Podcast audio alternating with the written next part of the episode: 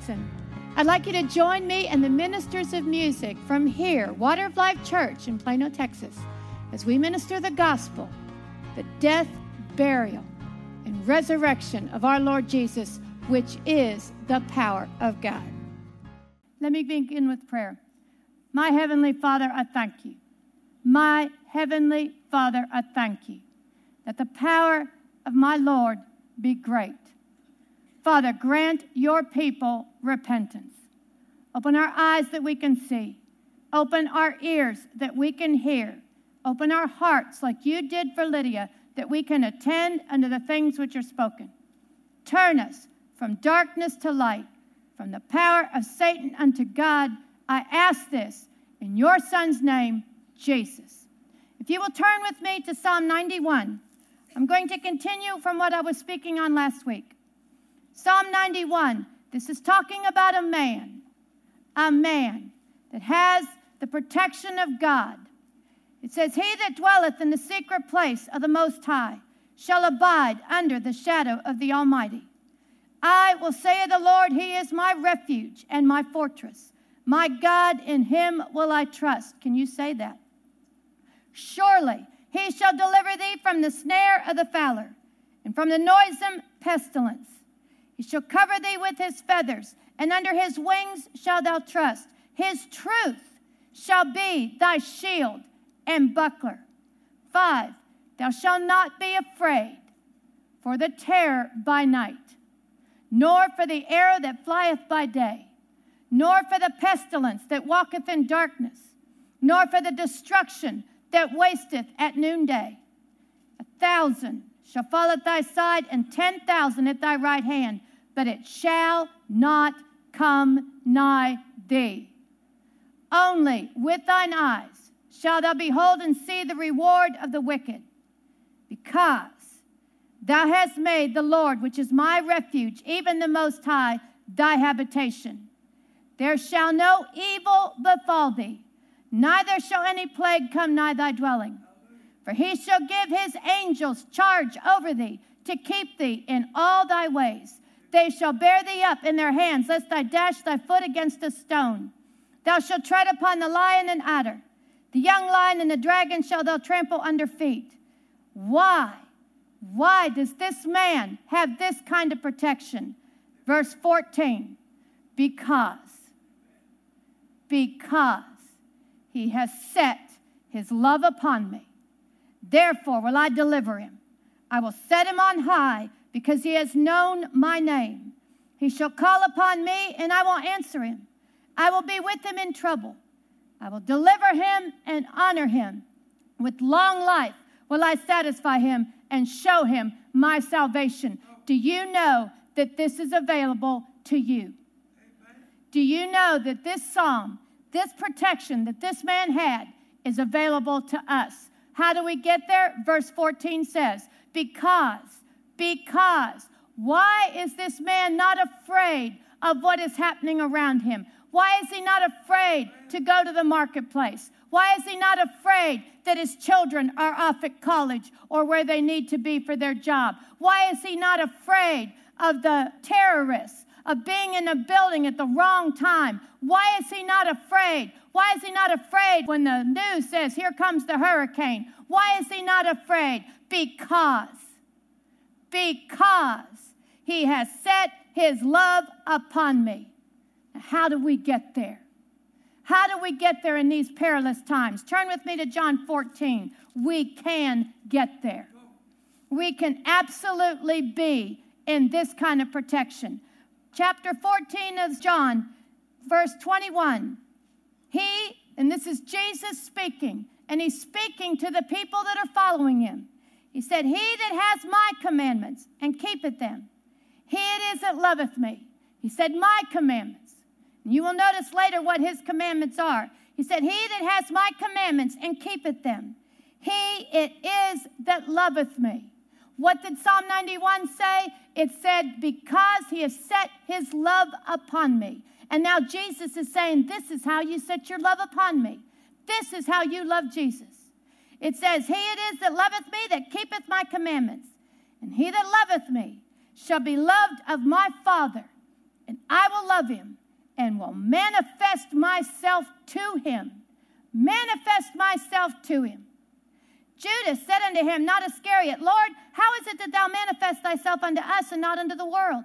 23. And Jesus answered and said, If, if a man love me, he will keep my words. Do you hear that?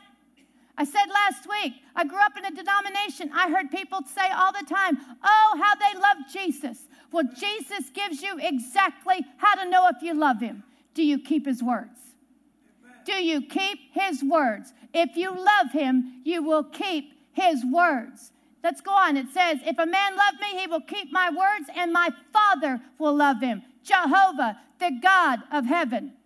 If a man keep my words, my Father will love him, and we will come unto him and make our abode with him. What did it say in Psalm 91? That you dwell in the secret place of the Most High. God and Jesus will make their abode with you. He says, He that loveth me not keepeth not my sayings. Do you keep Jesus' sayings? If you don't keep Jesus' sayings, you can say, I love him all you want, but it won't be true, and you won't have the protection of Psalm 91. It says, He that loveth me not keepeth not my sayings, and the word which you hear is not mine. This is Jesus speaking. The words that you hear are not mine, but the Father's which sent me. This is absolutely possible. Now, what are some of the words that Jesus commanded us to keep. Turn with me to Mark 1, verse 14 and 15. These are some of the first words that Jesus gave us to do. To do. He gave us commandments to do. He that keepeth my words loveth me. Do you want to love Jesus? Notice Mark 1 14. These scriptures were the first scriptures I heard when I came to Water of Life 31 years ago. And these scriptures were repeated day after day after day after day. I remember thinking one time out there in the blue chairs, going, Are we ever going to stop hearing those verses? You know what he was doing? The Father speaking those words through an apostle and prophet. You know what he was doing? He was pounding them into me. He was pounding them into me. The word is a fire and a hammer. And that hammer kept pounding. And you know what? One day I had them. One day I had these scriptures in here and they work. All right, Mark 1 14. Now, after John that was put in prison, Jesus came into Galilee, preaching the gospel of the kingdom of God and saying, the time is fulfilled, and the kingdom of God is at hand. Repent ye and believe the gospel. Those are Jesus' words. Do you love Jesus? Then you've got to do these words. Repent ye and believe the gospel. Repent means to change the way you're thinking. It means to change your will, to take it from believing something else to making it believe the gospel. Making it believe the gospel. Repent, changing what you're doing, and believing the gospel. Now, you know what's so nice about the Word of God? Have you ever had an employer or a teacher that would tell you, do your job, but they wouldn't tell you what your job was, and you failed from the very beginning? I've had them. I've had teachers yell at me, Why didn't you do what you were supposed to do? Because you didn't tell me what I was supposed to do. But you know what? That's not how God's like. Thank God that's not what God's like. He will tell you exactly what you're supposed to do. He says in this word exactly what the gospel is. Turn with me to 1 Corinthians 15, verse 1. We will find out exactly what this gospel is that Jesus said you must believe if you're going to love Him. And if we want the protection of God, we have to love Jesus. And we have to do what He says. All right, verse 1 Moreover, brethren, this is Paul speaking, I declare unto you the gospel. The gospel which I preached unto you, which also you have received, and wherein you stand These people believed this gospel and they stood in it. And you know what? It worked for them. Verse 2 By which also you are saved. Saved. Set it safety. Anything you need. If you need a job, then you need saved, and that job will come. If you need healing and you need healed, then to be saved is that healing comes. If you need born again, then being born again is being saved. It's that salvation, it's whatever you need. And Paul said, By which also you are saved, if you keep in memory what I preached unto you, unless you have believed in vain. For I delivered unto you first of all, which I also received. How? That Christ died for our sins according to the scriptures. Here's the gospel. Here is the exact definition of the gospel that we have to believe to love Jesus. He said, How that Christ died for our sins according to the scriptures, and that he was buried, and that he rose again the third day according to the scriptures. That is what we believe. When Jesus said, Repent and believe the gospel. Those are Jesus' words. You know, Jesus also preached the gospel. Go with me to Matthew 17, verse 22.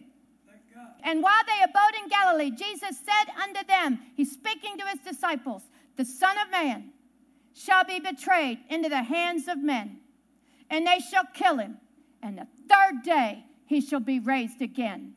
Turn over a couple chapters to chapter 20 and go with me to verse 17. And Jesus, going up to Jerusalem, he's headed to Jerusalem to go to the cross. And Jesus, going up to the Jerusalem, took the 12 disciples apart in the way and said unto them, Behold, we go up to Jerusalem, and the Son of Man shall be betrayed into the chief priests and to the scribes, and they shall condemn him to death. You don't think Jesus knew what was coming? You don't think Jesus knew what was coming? He knew exactly what was coming. And he says it here.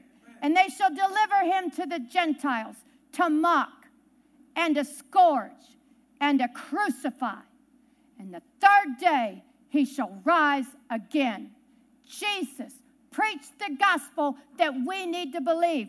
Turn with me to 1 Peter 2. That gospel that Jesus died, that he was buried, that he rose again. This is what we believe. Verse 24, 1 Peter 2. Who, Jesus, his own self, bare our sins in his own body.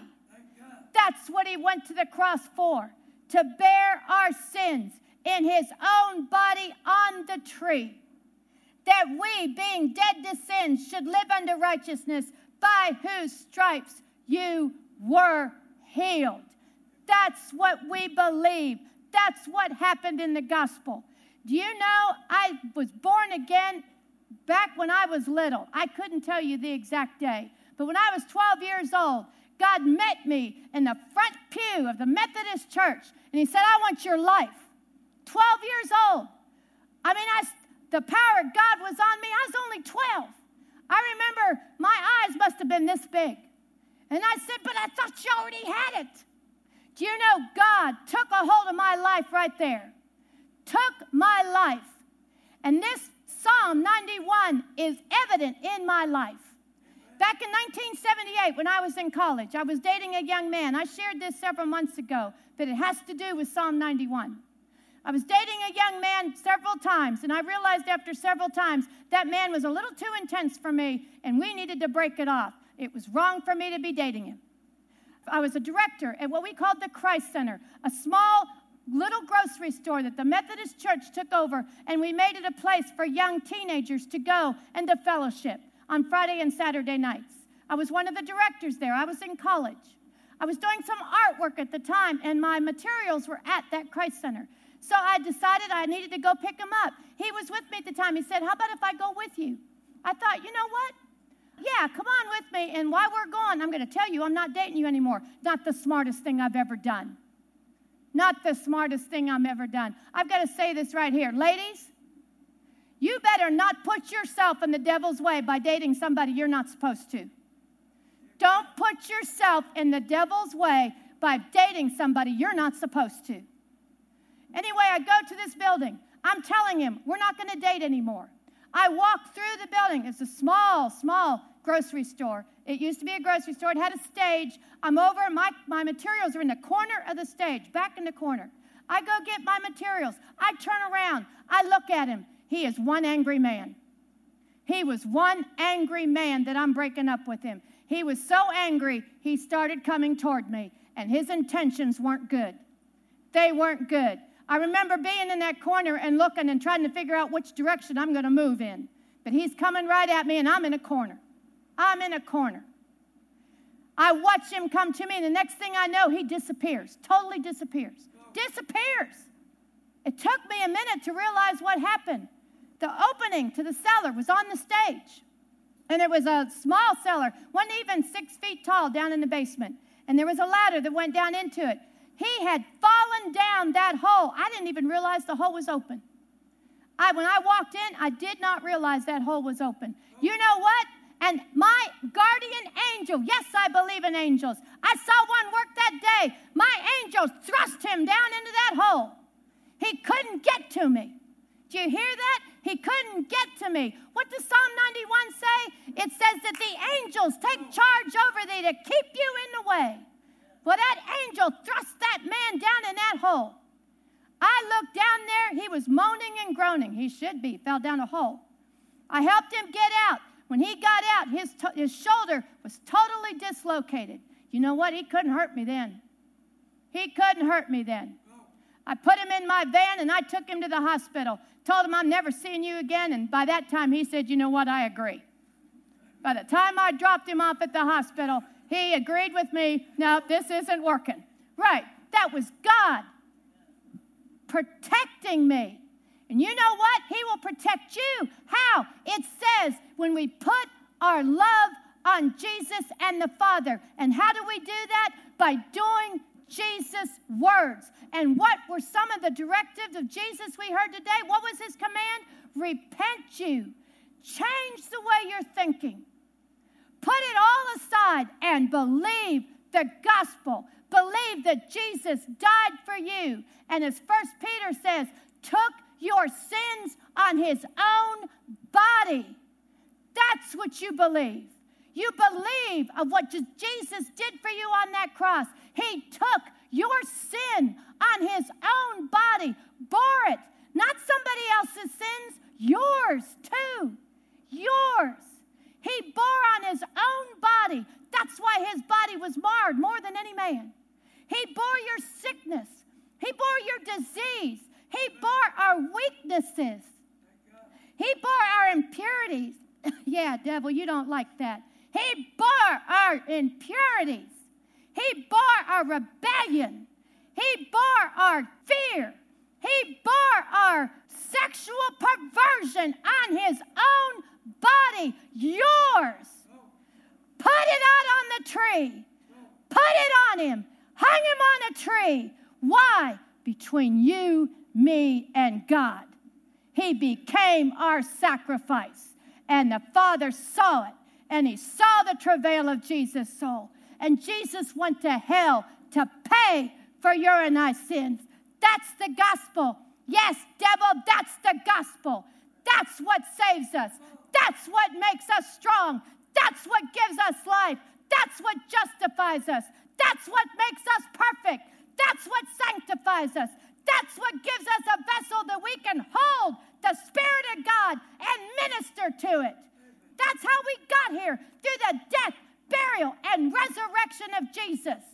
That's what died for you. That's what was buried for you. That's what went to hell for you. And then the third day, when the Father saw that sacrifice for us, when he saw the travail of Jesus' soul, he said, That's enough. That sacrifice is enough. They are forgiven, they are justified, they are sanctified, they are redeemed back to me. That's what the sacrifice did for us. That's what the resurrection did for us. And that's what you believe. That's what you trust in. That's what you look at. That's what you hang on to. That's what you grab onto and you hold on to it when it looks like something different. that is the Word of God. That is written, and that'll hold. And that'll bring the manifestation of the Father and Jesus to us. Now, to believe that gospel, you've got to be born again, just like I said last week. How are you born again? You believe that Jesus died for you. He was buried. He rose again the third day. You call on the name of Jesus, and you shall be saved. That gospel will bring you anything that you need. Thank you for joining Kathie Davidson and the Ministers of Music from Water of Life Church. She would love to hear from you. You may reach her by email at kd at kdwol.com.